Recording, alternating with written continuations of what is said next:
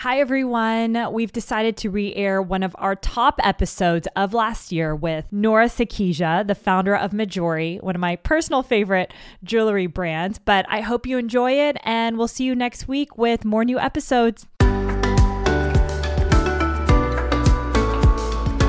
That whole concept of failure is a data point that if you do something about it, you can course correct.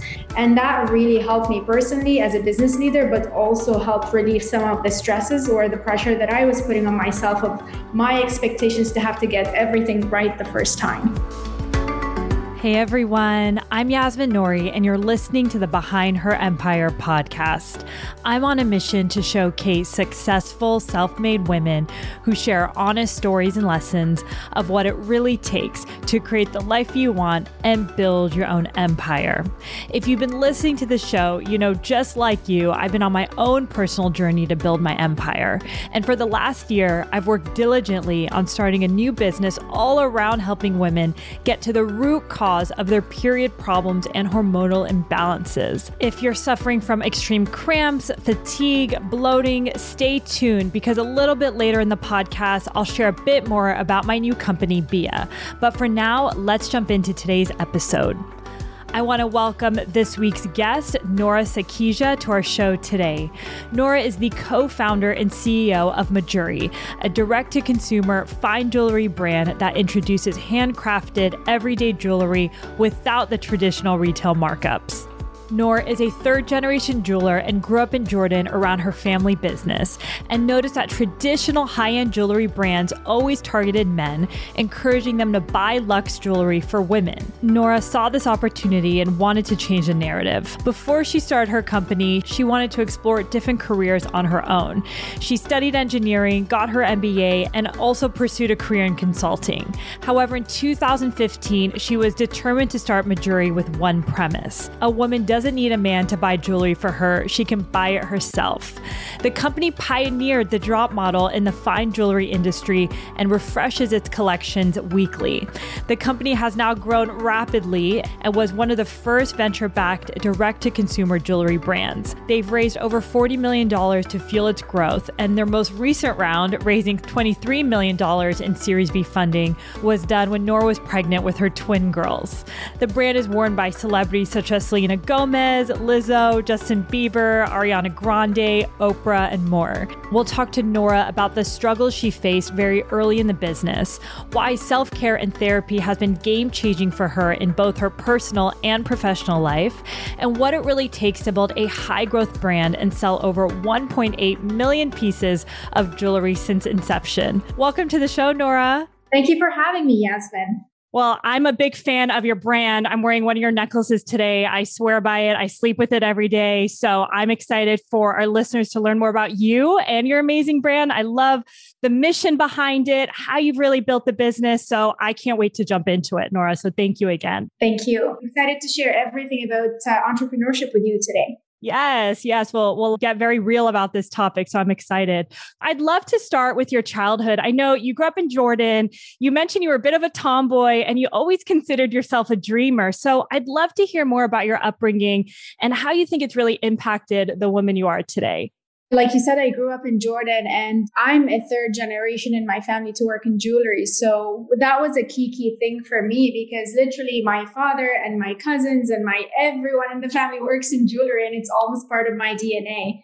And I remember, you know, growing up and seeing people actually going to my father in social settings and asking him to look at their diamonds with his loupe and really qualify the quality. So I grew up seeing that and that gave me a lot of passion towards jewelry. I also grew up with my cousins and their five boys, and that's probably why I was a tomboy. And generally speaking, when growing up, we had a why not mentality. And so my parents were super supportive of my choices. And I decided to study engineering. I decided to take a detour from the family business, and, and they were super encouraging and I studied engineering. I worked in consulting. And I guess one of the key things is I, when I decided to study engineering, it was because I was an insider to the industry and I learned so much about it from the inside that I fell in love with it but I also formed an opinion about what I didn't like. And so one of the key things that I wanted to change is really flipping the narrative of jewelry being this exclusive product or exclusive purchase that is typically gifted and traditionally by men to women. And that sort of didn't resonate with me. And so that's why I decided to take a detour and explore something completely different and then come back to the industry with a fresh perspective. I love that a lot because, like you mentioned, you really wanted to figure out life and do things on your own. Even though you grew up in jewelry and you had a passion around it, it wasn't necessarily the first thing you jump into. And like you mentioned, you studied industrial engineering in the University of Jordan. And then you actually moved countries. You moved to Canada. You got a job in consulting. And you also were doing a part time MBA alongside that. So there seems to be a lot at that phase in your life, right? To move to a new country, have a new job, go to a new school. Like there's a lot to unpack there. So, how was that period of life for you? Yeah, I always reflect back and I'm like, my God, I never took a break. I like went from one thing to another. I've been always motivated since I was younger. I was motivated by success, goals. I used to study super hard in school. It's just who I am as a person. And so I wanted to do my MBA. I wanted to have that combination of engineering and MBA that everyone loves yeah, my dad would love you. yeah, it's like, I don't know why that was the thing. So I decided to move to Canada, just get international experience. And I fell in love with the culture over here, with the country, and decided to stay. And so there's a lot that was going on. I used to go to school uh, to, to work during the day and then to school at night. So it was very busy. And towards the end of my MBA, so I got married during that time, and my husband and I decided to start Mejuri. And so it was, uh, there was an overlap between me working in consulting and at Mejuri at the same time for a period of time. Yeah. And that's what I want to pack a little bit because, you know, you have this full time job. You guys got married in between this, you're in school. So, how did that idea of Mejuri come to life? I know you always had an interest in jewelry and you spoke a bit about the mission, but what made you kind of feel like this is something that I want to go all into and pursue?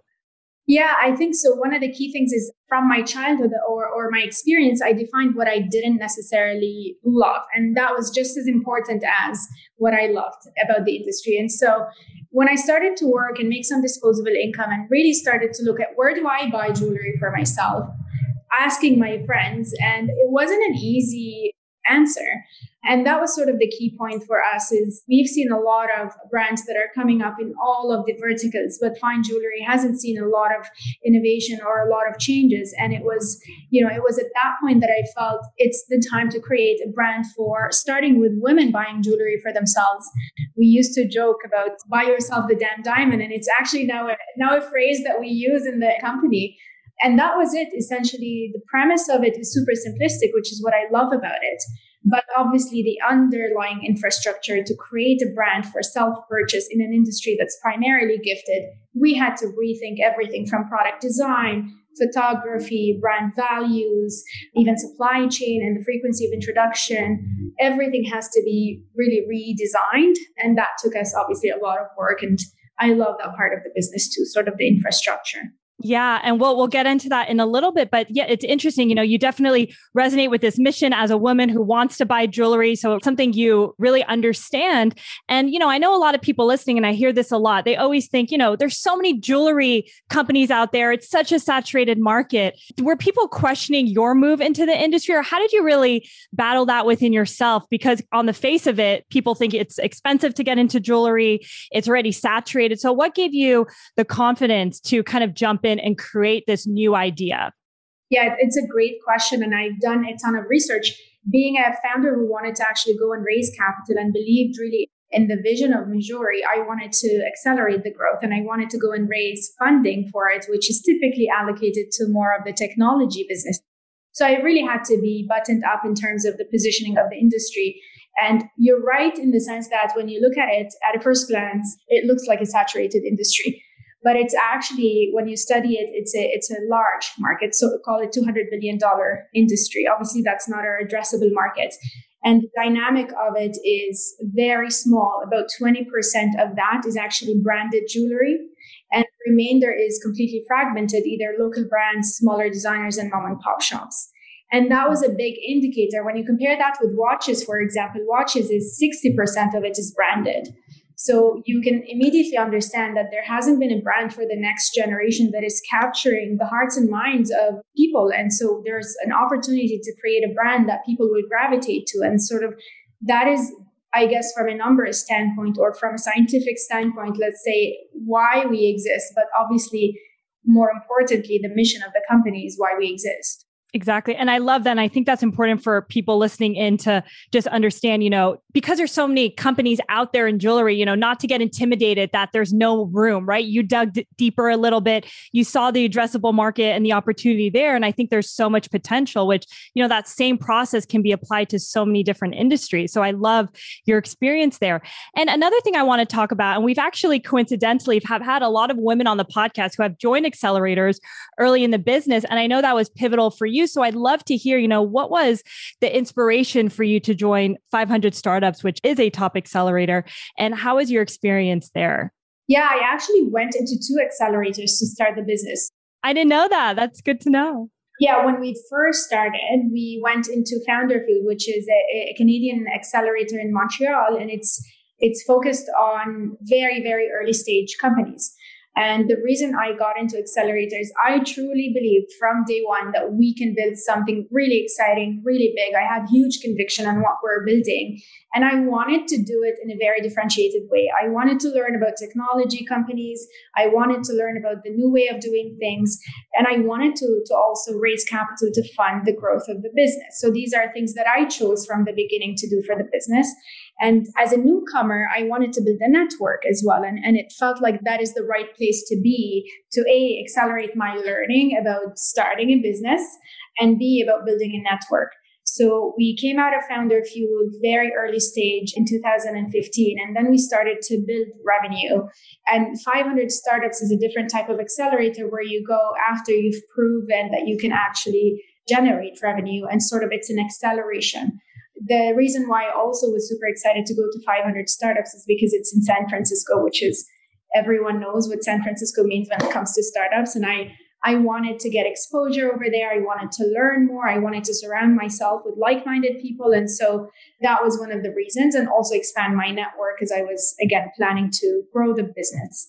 So these are the reasons why I chose an accelerator. I would not change it, to be honest. They were very, very important in the journey. Hey everyone, it's Yasmin here. I wanted to tell you a quick story. Before I started this podcast, I was working extremely long and crazy hours in banking and then in tech. I was totally burnt out, not living my truth, and dreaming of always building my own empire. With all of this stress it came really debilitating periods from bloating, cramping, extreme breast tenderness, and really unpredictable moods.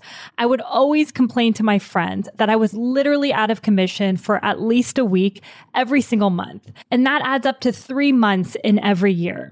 Other than feeling frustrated that my really bad periods were keeping me from pursuing my actual goals, I knew that something wasn't right. Women are not inherently designed to suffer every single month. That's when I learned about hormonal imbalances. I started working with functional medicine doctors who told me that years of stress combined with taking birth control pills long term created a cascade of hormonal damage in my body. This is why I felt bloated, tired, crampy, and moody before and throughout my period. They recommended I try something called seed cycling. And let me tell you, it's changed my life. Seed cycling is the simple process of using food as medicine to naturally support your hormones. It uses four different types of seeds, yes, actual seeds, throughout your menstrual cycle to support the balance of hormones like progesterone and estrogen and give your body critical nutrients it needs to achieve your best health. Within weeks of starting this process, I noticed major shifts in my period and my overall health. But I also noticed that seed cycling is actually kind of hard to do. I wanted the best quality seeds, freshly ground in the right amount, but it was very time consuming. So I decided to create a simple and effective way for anyone to start seed cycling today using the highest quality organic seeds in the right amounts with the right support. It's called BIA, and I'm so excited to bring it to you. Now, anyone struggling with hormonal imbalances can easily incorporate seed cycling into their busy schedule with the BIA seed cycling bundle. This process has been life changing for me. I no longer deal with cramps, bloating, breast tenderness, or any other PMS symptoms before my period. It's been a complete game changer and it's allowed me to focus on things that matter most to me, like this podcast and building my own empire. And most importantly, I want this for you too. If you or anyone you know has been struggling with hormonal imbalances or bad periods, go to beawellness.com slash free. Once again, it's beawellness.com slash free to download our free guide to our top tips in tackling hormonal imbalances and to learn more about our seed cycling bundle. We included this link in the show notes along with a promo code for $10 off for all of our Behind Her Empire listeners. I know you're going to love seed cycling just as much as I do. Thanks for listening listening. And now let's get back to the show. One thing that you've mentioned, which I love, and I love to dig a little bit deeper in this, especially in your experience in 500 startups, you said what you really learned was having a huge appetite for failure, especially in the tech world, right? Silicon Valley, it's encouraged to fail. So I love to hear you talk more about your failure because it's so hard. You know, if the company isn't doing well or something fails to not really internalize that and take it personally. So I love to hear how you work through it and what you learned in your experience there to be honest, going to the United States and particularly to San Francisco, that whole concept of failure is a data point that if you do something about it, you can course correct. And I think I had, you know, being someone who is very goal oriented, who's always worked super hard to get my goals, that was not something that I was comfortable with. And probably maybe culturally wasn't very comfortable with failure. And so that adds obviously a lot of pressure because naturally, when you're building a net new business, 90% of what you do is not going to work the first time.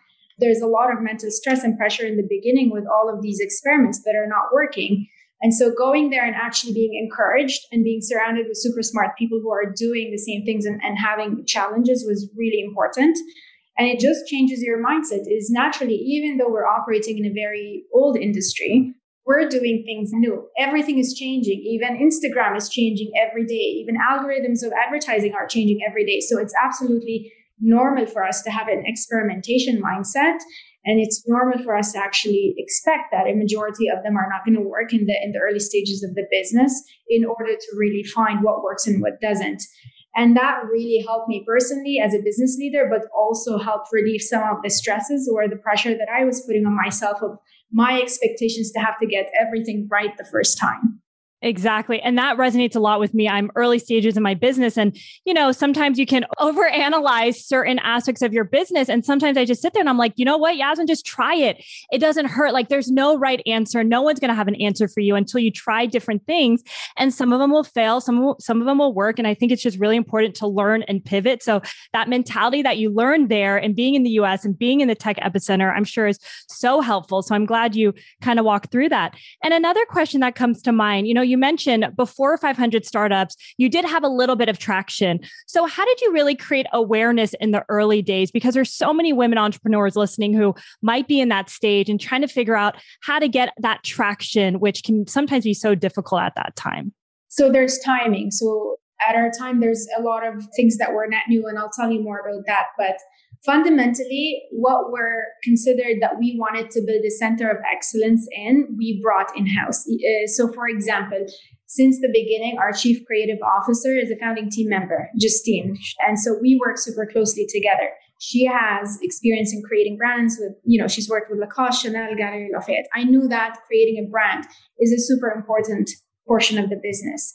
And so she was on board from the beginning. And so creating that consistency, the creating the essence of the brand, what does it mean? How do we how do we actually genuinely create a brand in an organic way it was really challenging and exciting and it's it's very important. And so she was here from the beginning. And people can see through these things. So we decided that's a center of excellence. That's something very important. We want to create an amazing brand experience. Another example would be, for example, our partnerships with whether be it with with magazines or influencers. All of it was in house because we wanted to build long term relationships. We didn't want to do transactional, so we brought that in house, and that helps us to a understand what works and what doesn't work. Going back to the experimentation because you're in early stage, but also think for the long term.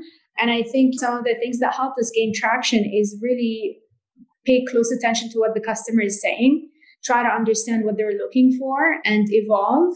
And we didn't think of paid acquisition, for example, in the beginning, because we were very adamant about creating the right consistency before we even invest into paid acquisition. So anything that has to do with social or the values of the brand and how do we actually translate that through our social media, our email, our partnerships was what we focused on. But again, the timing was very different. That was the channel that was available to us. And I, I bet right now the challenges are a little bit different. Yeah, yeah, no, absolutely. But I do like the fact that you did do everything in house. You didn't necessarily automatically go to paid advertising. You know, you're just figuring out your brand, your messaging, which you need a few customers to go through the motions to really understand who you are as a business and the whole process before you start putting money behind that for advertising. And a question that I get a lot about in terms of recruiting, especially so early in the business, you know, your chief creative officer was key and fundamental in that early stage. So, how did you really get someone like with that experience excited when you obviously didn't have the pockets and the cash available to give them the same salary that they had in the past? But how did you really structure that type of relationship? Yeah, honestly, it's a great question. And she's a partner at the business. So she's a founding team member. So I was lucky partially, and partially I was also super persistent to try to find the profile that I like. And I found Justine and I pinged her as soon as she put her, her portfolio up and we met up in a coffee shop. And to be honest, we were lucky. We just hit it off immediately and we both wanted to work on this. You were absolutely right in the sense that we were very early, but she came in as a, as a partner to the business. And obviously, as we started to grow and be able to hire more and more people, your, your mindset becomes to hire, I think in the early stages, people who are resourceful, who can plug in multiple places of the business.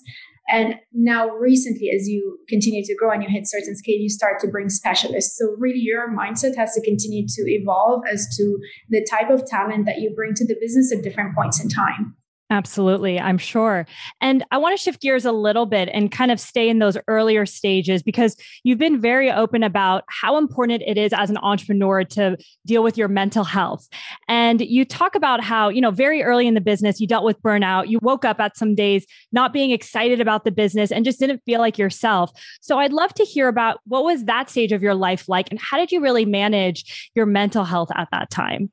Yeah, it was it was essentially the phase before I went to 500 startups where we were very much constrained in terms of resources and very much in very very early stages and it was isolating because the team was distributed.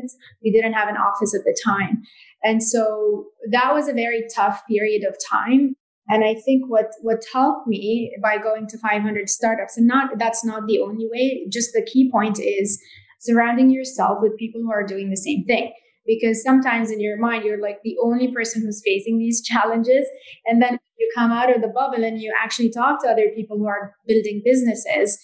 Just the idea that they're smart and successful and they're facing the same uh, the same sorts of challenges immediately puts you in a sense of community. And so that was super helpful for me personally.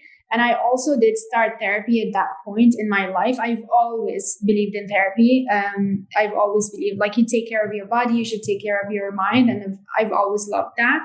Naturally, I'm a person who's go, go, go. And so therapy to me is like at least I can sit down and reflect and resolve anything. So that's when I started to actually commit to therapy, but also commit to surrounding myself with like minded people. I think that is so key because entrepreneurship, especially in the early stages, and I'm sure the problems continue as you grow bigger, there's different issues to deal with, but it's so important to have the community that understands what you're going through. Because I know you mentioned in another interview, you know, sometimes you didn't have friends to talk to because they didn't know what it was like to build a business from scratch. So I think that community and really making sure you deal with your self care. Sometimes I think it's so easy to put your own self behind you. And I think if anything to show up as a leader, you need to make sure you're good. And I know your mom talked a lot about that, right? Like I know she's mentioned a few things. Yeah, she, she basically taught me that it's not selfish to take care of yourself. And I, I think that's very, very important. And it's, it's not selfish to go and work if you're a mother. It's not selfish to do these things. If you're happy, then you can actually bring more happiness towards others and taking care of yourself is you know brings more abundance to those around you. And i think it was very important to hear it from her. And it's one thing that i feel a lot of women struggle with and it's something that we talk about a lot in Mejuri is taking care of yourself not from a selfish standpoint but it's very important for you to be happy for you to be supportive to be positive to do the impact that you want to do Exactly. And, you know, we'll talk about this a little bit, but you mentioned, you know, you're a mother of twins right now. You're obviously the leader, CEO of a high growth business. How are you carving out that time for yourself between everything that's going on? Has it been a struggle for you? Are you learning how to manage it? Uh, I would love to hear more about that. Oh, it, it of course was a struggle, especially in the beginning. in the beginning, I also, you know, didn't get a long mat leave. I had to be in the business to be honest with you, it's a learning curve. I mean, kids grow, uh, have different needs at different points in time. And when they're young, things change very quickly. But I think one thing that helped me is that my daughters have helped me put balance things, if that makes sense. Like they, I want to be there. There's boundaries. I want to be there within specific periods of time where I'm offline. I focus on them and they help me become more efficient and more effective. And I think that's the learning that you get comfortable with if you decide to have children and also run a business or even be an employee. You just become more effective, more efficient for some reason. And I think it's just those healthy constraints that you can put around your day that really help you get there. So it is definitely a struggle, but I think not in a negative context, but more of it's a learning curve, continuous learning curve. I'm working very hard and always wiring my brain to see the positive in everything. And to be honest with you, just being able to balance things with them and being able to really dedicate weekends for them has been really a tremendous step for me and I, I absolutely love it I love hearing this because before I started this podcast, you know, I've I want kids one day when the time is right and I've also wanted to start businesses and always work. It's just something that brings me a lot of happiness. And hearing stories like yours and a lot of the women on the podcast, they've said they've credited a lot of their kids to being very focused like you've said, right? It's like sometimes you wonder, I used to work 14-hour days and now because you're so focused on what needs to get done and the most important, which I think is a superpower if you can do that as an entrepreneur, they seem to succeed and some women even start different businesses and come up with new ideas. So it's definitely very encouraging to see your experience and how you're able to manage it. It's not easy, but it keeps you very focused on what really matters, which I think is so important in entrepreneurship, whether you have kids or not. I try to train myself that all the time because you can work all the time on millions of different things, but it's like what matters, right? Exactly, and guilt will drive you to work all hours of the day. And I think once you once you have a constraint, you realize, oh, I probably was spending a ton of time on things that barely move the needle. And it's just a realization. And so I think whether people decide to have kids or not, just having these healthy constraints to do a hobby or to shut off at a specific time, re energize and come back, I think it's actually a very helpful thing for the business. Yeah, I completely agree. And, you know, one question I have for you. So, going back a little bit to your fundraising journey, you ended up raising a bit more. You've raised over 30 million in venture capital. And I know when you were pregnant, I think it was like a day before you went into labor, you signed your Series B document. So I'd love to hear, you know, how was that experience? Was it emotionally difficult for you just being so late in your pregnancy and raising funding? Because I know that's not an easy process at all. Yeah, to be honest, I've raised over 40 million. And I think the first million, I'll have to tell you about that, was the most difficult and also the, the best achievement naturally, so the first million, we didn't have a lot of network. And like I said, we were raising for jewelry when everyone is raising for high tech uh, businesses. So I really had to work super hard to hit that milestone. And it took us six months. Six months in an early stage business is a very long time. And so that was a very difficult milestone. I, I worked super hard for it, but at the same time, it actually helped us create that healthy constraint again, where we don't have access to a ton of capital. So we really were super focused on what matters to our customers. And so I think that was the foundation of really getting the business in shape for Series A, which was easier. And by the time I went to raise for Series B and I was pregnant, I wouldn't say it was easier. It was a completely more complicated process, but I, I still felt that it was easier than my seed funding just because we set those foundations.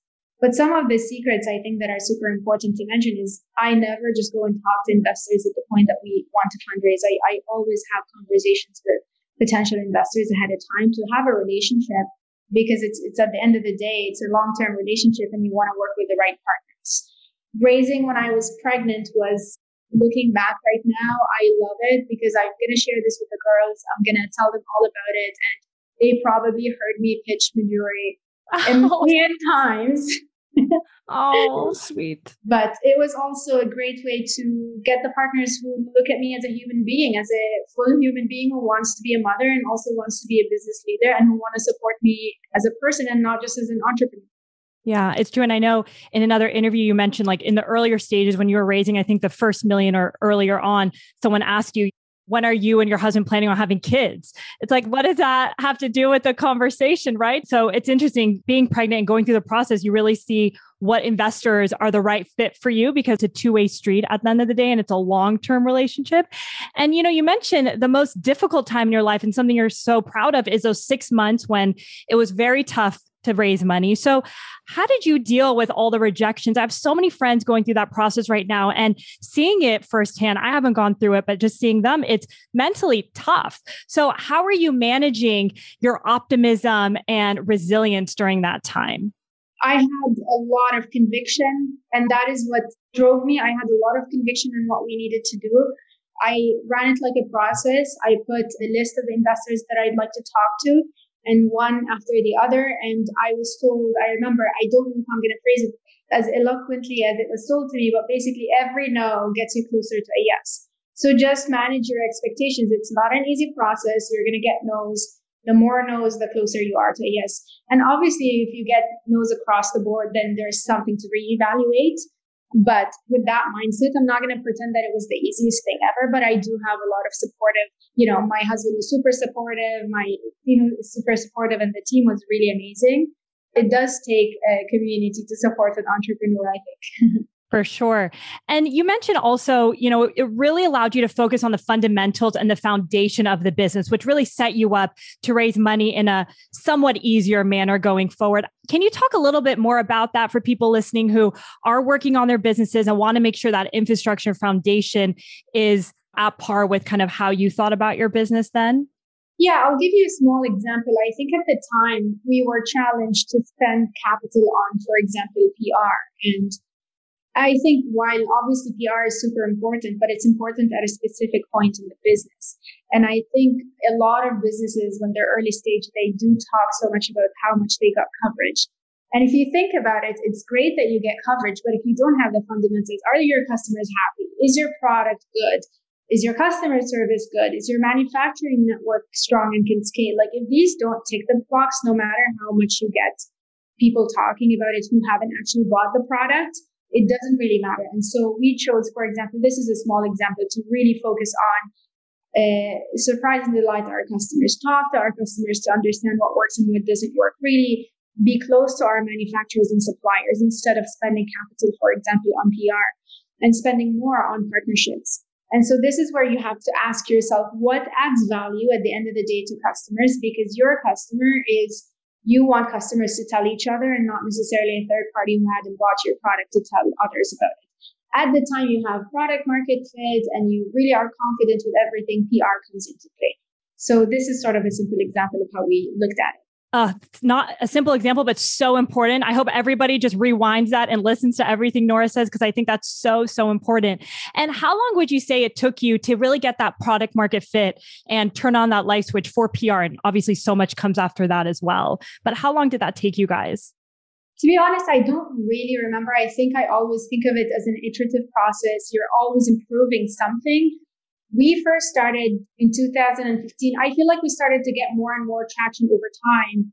And it really is increments of increases over time. And I get asked also what had contributed to that. And quite frankly, I will tell you, we've had objectives, for example, across all areas of the business. And we were asking each area of the business to progress. And I feel like that approach, there isn't one answer. It's just you have to have progression across different areas of the business, primarily the ones that are really important to your customers. And so then you'll have a compounded effect. I struggled to answer the when because it felt like a like a gradual process to me, but we probably started to pick up pace in 2016 after we raised seed funding. Sure, sure. No, that definitely makes sense. And I'm curious, you know, as you're gaining this traction and sustainably growing the business, what does your family think? Are they upset you never joined the family business, or how has their opinion of you starting the business to now obviously being a very successful entrepreneur? I'd love to hear what they think. Yeah, you know, my father, so the way that he ran his business is Jewelry is very important where I grew up. And jewelry, as we all know, can be a complex product, has a lot of specs and quality. And he had a lot of transparency with his customers. He nurtured relationships one on one with customers. So he was customer facing and also took charge of making sure that retention of customers and that they know exactly what they're buying. He went and curated his own products. He's done a ton as a one person. And so when I said that we're going to sell jewelry and diamonds online to him, is like, how, how is, how are you going to do all of these things with customers online? And so it was sort of something that we talk about and we laugh about, but they're obviously very excited about what we've done and really love the direction that we've taken. But it's also nice to reflect back and see some of the fundamentals that I believe in, in terms of transparency, in terms of the merchandise, or even the relationship with the customer come from the simple one-on-one interactions that my father had. Absolutely. I'm sure there's so much that you learned from him and you're just taking it and doing it with your own spin, but it's great to kind of see how they're so, so, supportive of you and you know how much of an impact they've made in your life. What are you most proud of that a lot of people may not know about you or you may not have talked about to this date? Building a business is an exciting, humbling experience. There is a lot that I reflect on and I'm grateful for and a lot that I'm proud of. I think one thing that comes to mind recently is last year we decided to uh, create our empowerment fund. It's essentially to help provide scholarships to women and non-binary people to pursue education or learn new skills.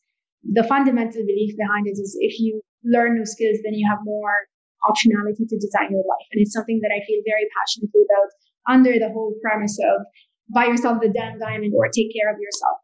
And so most recently, I watched a video of recipients of one of the cohorts that we had supported, and it felt super impactful to me. And I shared it with the entire business, and just the, the thought that while we're still in early stages of our fund, it felt really incredible to just see the impact that we can bring.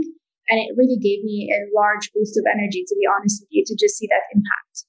And I think that's that's the most recent. I actually just shared it with the team today, so it comes to mind, and I, I really love and I'm proud of that, of the empowerment. I love that. And we'll definitely put more information on your empowerment fund in our show notes. But what a beautiful place to be in to have the business be at a point where you can create this fund and make an impact. And I'm sure with time, it will only continue to be bigger at a bigger scale. So that is so beautiful. And a closing question that we like to ask all of our guests as well is wealth means so much more than money. And everybody has our own definition of wealth. At this stage in your life and where you're at, what does wealth mean to you? Number one is health. It's really important. It's something that that is very precious and we, we often take it for granted. And the second thing I would say, peace of mind. These are two things that are so, so, so important and fundamentals for happiness in my in my point of view. Ugh, peace of mind. That is so key. We went through my husband and I went through some personal stuff in our life. And we were just talking about whatever it takes for us to set up our life for peace of mind is so important. So I think that definitely resonates with me as well. And I realized there's one thing I didn't touch upon this interview is, you know, your co-founder, one of your biggest partners in the business is your husband, which is amazing. So I'd love to hear, and I'm sure you get this question quite a bit, but how is that relationship working alongside him, as well as him being the father of your kids and your husband? And how do you guys kind of create that balance and boundaries in your everyday life if you're able to do that? Yeah, it's honestly it's a learning process. We had to at some point force like put ground rules of when that we get to say I don't want to talk about work now. it's been a tremendous journey to work together. It's been exciting, it's been challenging, but I think I, I wouldn't change it because to be honest, the hours of work and the, the things that we had to do for the business, just no, both of us being on the same side was very important. We take care of different parts of the business, and I think having complementary skill sets is super important when you when you work with someone very close. It just helps to have a divide and conquer type of approach. But after having kids, we naturally, like I said, it just sets boundaries naturally because you have to focus on your family and that naturally brings the work talk and the work thinking back to work. And it actually was helpful in our relationship. That's great to hear. I mean, again, I don't have kids now, but I feel like in this house, I'm always talking about my business or like new things. I just, it's so part of your life that I love it. Right. So if it's 10 p.m., I'll get his thoughts on something or I'll talk about something. So it's nice to hear how kids can bring that, the boundaries and just some balance in your life because I can, yeah, it's definitely interesting if people were to see what goes on here. talking about the business at any point, like yeah. on dates, anything. I can talk. I just find it super energizing. But now I'm a, I'm a lot more self-aware. yeah, I love that. I love that. Well, Noura, thank you so much for joining us. This was so much fun. I so appreciate it. Thank you so much. It was great to talk to you. Thank you so much for listening to this episode of Behind Her Empire. If you enjoyed this conversation, it would mean the world to me if you would consider leaving a review or even sharing this episode with someone who might be inspired to create their own empire. To stay updated on new episodes or join our private community, visit behindherempire.com to sign up. We send inspiring and short emails every week to your inbox. I'll see you next week. And until then, remember, you're always in charge of your own destiny, and it's never too late to start your own empire.